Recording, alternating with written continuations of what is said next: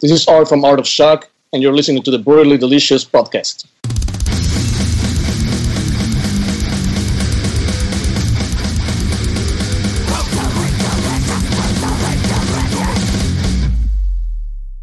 Yes, here I Hey. am.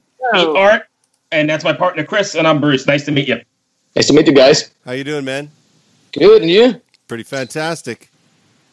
You said you're out in L.A. What's the uh, what's the Hollywood COVID scene like? Pretty bad, dude. It's pretty bad. Is A it? lot of people don't care, you know, and uh, it's just gonna get worse, you know, for everybody. It's a bad situation. What's it like being a musician and trying to uh, survive in in the climate like that? Well, we have nothing to do. The good news is that we can uh, sit down and write songs, you know, and work on ideas that uh, we didn't have to, time to work on before, which is what I'm doing. And many people, many of my friends are doing that because we have nothing else to do.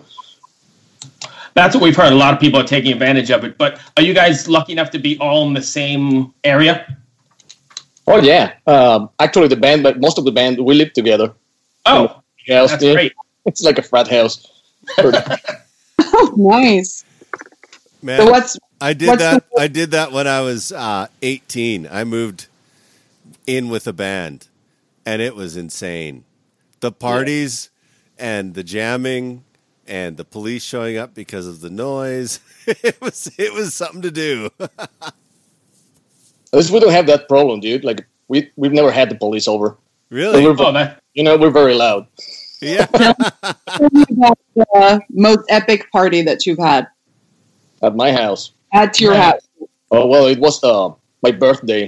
It was also the uh, Finnish midsummer party, and all my Finnish friends came over. And you can just imagine, right? I can't. I'm fucking finished, dude. yeah, she, so yeah, she's in Finland as we speak. yeah, amazing. well, you know what happens. I do. I completely do. I didn't know you had like a connection to Finland.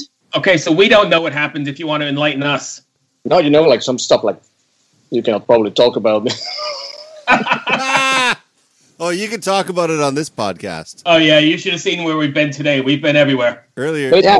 You know, a lot of drinking and, and fighting and uh, and public sex and fucking people shitting their pants and. Yes, so the good stuff. so are you Finnish as well? no, I'm not. But I have a lot of Even- Finnish friends. I have yeah, a big because Finnish family. Rena was trying to tell us about the uh, earlier about public saunas and the uh, the culture all around that. Yeah, j- the mixed sauna, and like we were starting another interview, and the guy comes in. Well, I can't remember. if It was Chris or Bruce saying like, "Is it very erotic, It's sexual. very sexual?" And the guy just comes in with that comment, you know, not knowing at all what we're talking about. But no, boners are kind of frowned upon, I guess. You know, Jesus. you can't control your body, but it's not about sex. The mixed sauna. It's actually a very desexualized situation. But I'm sure that that happens, right? Because you're going to get somebody like me that all of a sudden is going to go boing. Well, you know, if you've even like attempted sex in a sauna one time, you know that it's not a good idea. Like, you know, all you get is like a migraine and some bruises on your knees. And Oh, how you doing? Sorry, Art. Art is ready to hang up if he hasn't already hung up. okay. No, but I agree. Like, uh, what all my friends tell me, like, uh, it's a very different culture. You know, like they, they- they're not ashamed of nakedness. You know, they don't give a shit actually, which is great. Yeah. I'm naked as we speak, and this is not even a lie.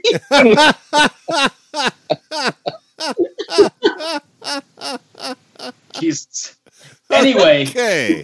So, shall we get back to the to the band? Art of Shock. Chris? yeah. Uh, so tell what- no, Yeah. what we need is we we need the two sentence boardroom pitch for people who aren't familiar with your band. Well, we played dirty metal. That's it. That's Hey, all you need to say. Dirty metal is the best. Yeah, I agree. So I know lots of people like the fully polished kind of stuff, and I've always been a fan of the. We just talked to a an '80s kind of phenomenon, and I like that whole sleazy, dirty kind of thing. I like it a lot. exactly. That comes from our heroes, that's e- even from uh, from Muddy Waters. You know, Yeah, Right. absolutely. I 100 percent Like, agree. They're rough around the edges, right? Like it's like um, it's a different feeling for me. So I think Chris will probably disagree with me on this, but I think that sometimes a lot of stuff is overproduced and over thought out nowadays instead of jumping in and playing. Does that make sense? Yeah, but uh, I mean, some stuff is great. You know, some stuff like uh, we couldn't have pulled that off in the past. You know, Right. the new production techniques. Like I mean, there's some great material out there. That Oh yeah, yeah, yeah. yeah. There's no other way to produce it, right? Right.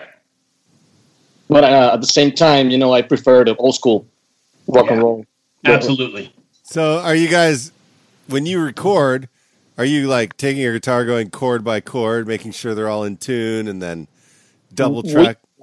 think a lot about tuning for sure. Um, our producer Mark Lewis, and you know, he's obsessed with tuning. Yeah. I mean, I have very good ears, so like we, we made a great team. He doesn't Nice. want anything out of tune, which I disagree sometimes. You know, I disagree with. Like it, it's all about the performance. If it rings a little bit, you know, wrong, like it doesn't matter.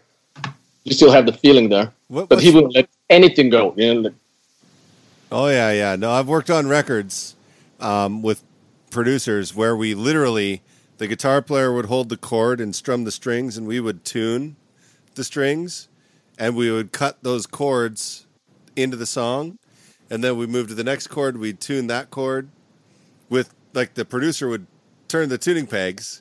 Then we'd go through the song and cut that chord, and we just work through the song that way, and then we would do a double pass of transitions.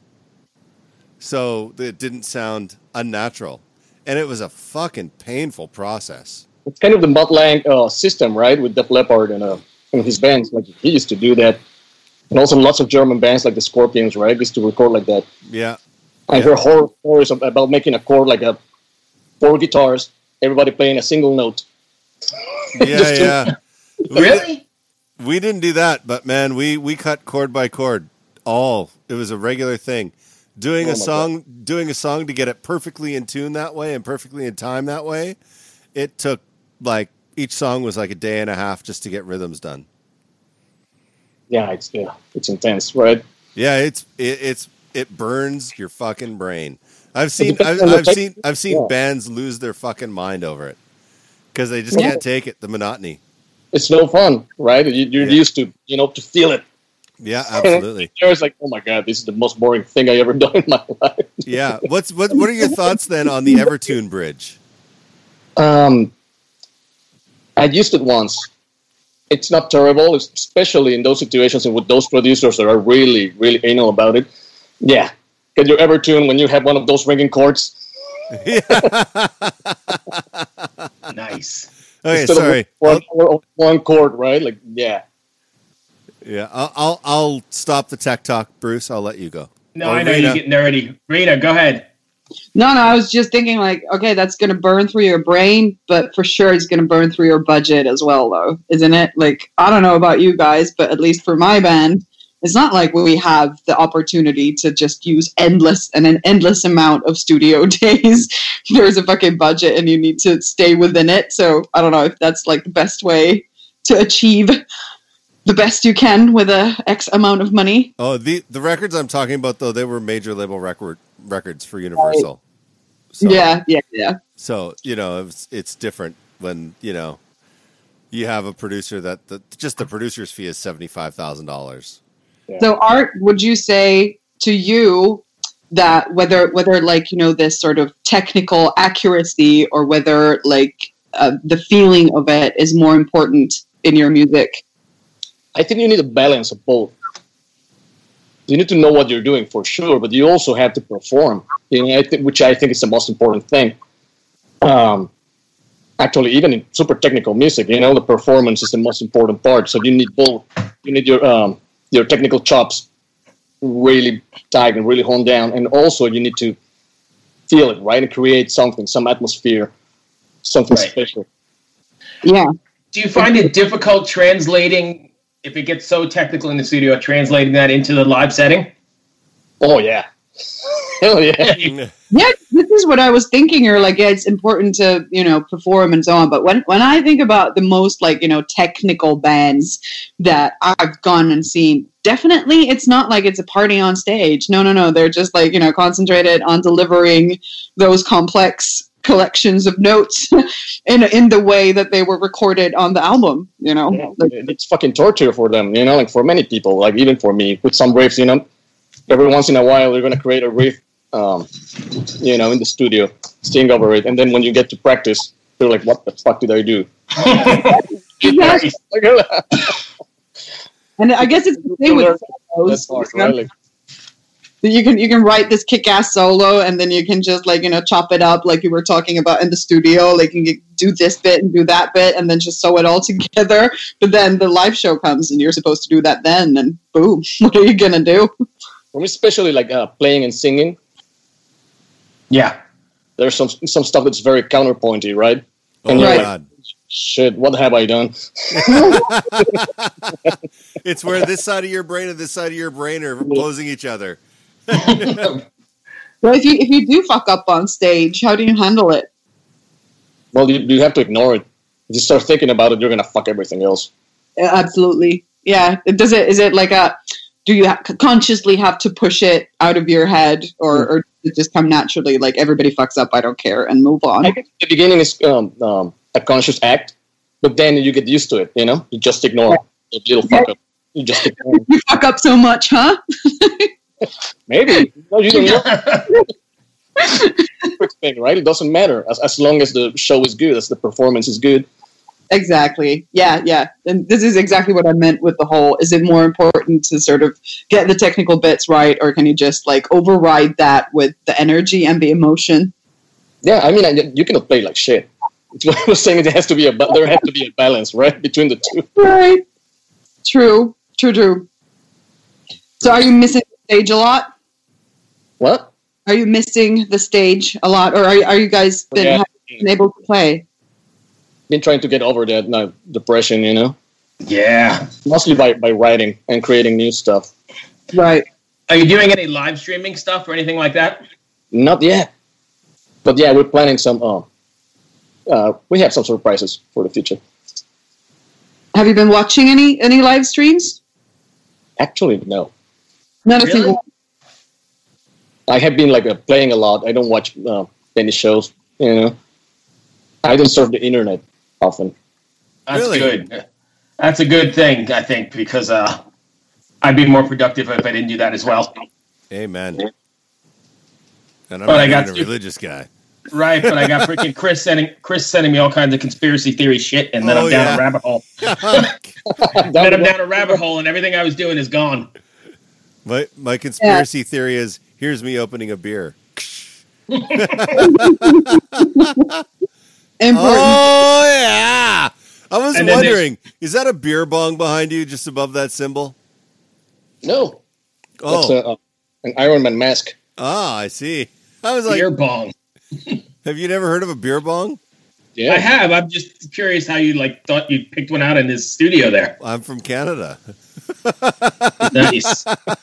We look for them everywhere. Oh, so, what do you guys have planned? Are you rebooking that? I know you're supposed to be out with Sepultura, right? yeah. Are you rebooking? I had a friend, a good friend of mine, and Chris's was supposed to be the tour manager on that, Rory Romano. Oh, Rory was Um, doing that tour? Yeah, he was the TM on that, and then it all got bagged. So, is that rebooking? Yeah, actually, uh, as far as I know, it has been rescheduled for uh, next March. That's a that's, that was yeah, that was a big gig, right? That's a It's great to go actually with going them. to- Yeah, it'd be great to go out with Sepultura. That's a classic act. Yeah, we were super bummed, you know, when all this Yeah. all of this shit happened. Literally the week when the lockdown started.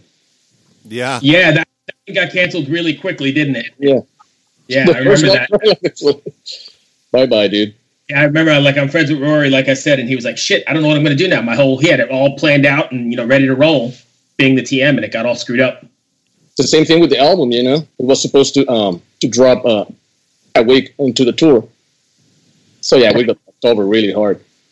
Oh That sucks. God, that, That sucks. sucks. Not having the tour to back up the record. hmm But, but you know, like with underground metal bands, that's your only uh, marketing tool, basically. Yeah.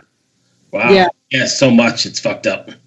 Uh, do you have like any digital plan Bs to sort of try and at least make up for the lost marketing? Oh, for sure. I was. Um, that's what I was saying. We have a Mm-hmm. uh, a few ideas that we're developing right now. You know, it's also expensive, Have to- Yeah. you have to have a very good idea, and you have to, um, you know, fit into a budget, and which is the hard part, right? You know, like you can have all the crazy ideas in the world. Um, I heard somebody told me about the behemoth um, live stream, right? Oh my god, that was That's fantastic. like horses and fucking uh, dude, yeah, we can Yeah. do Yeah, Right.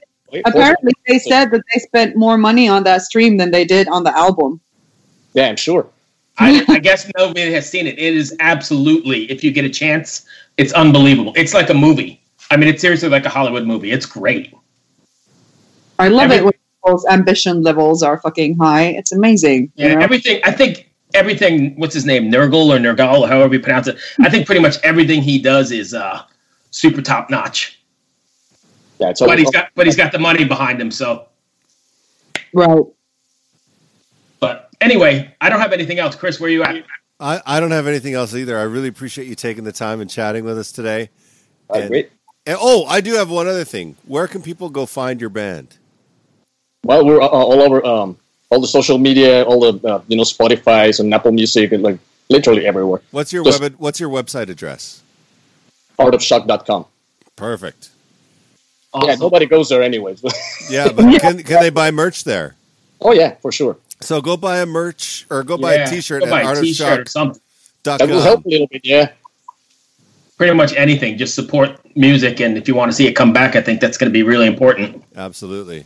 just listen to it on Spotify. You know that helps. Oh yeah. yeah, Yeah. and it's because like yeah it's uh, like when you said listen to it on spotify it helps it does because it's funny like you know how it doesn't often like translate into streams like your good reviews or your even your facebook following we were just interviewing uh, a band that i won't name uh, that had like I don't know, 20,000, 25,000 people following them on Facebook, and then they had like 200 monthly listeners on Spotify. So definitely go listen to those tracks on Spotify. It does help and put them on your playlists and spin them over and over and over again. Yes. Awesome. Thank you for taking the time, man. Sorry about the bumbling in the beginning. That was all Chris's fault. Always. All right. Oh, Yeah. But I appreciate it and good luck with uh, the record and stay safe and hopefully we'll catch you soon. all right, guys. Thank All right, you. be well, my friend. See you later. Later. All right. Bye.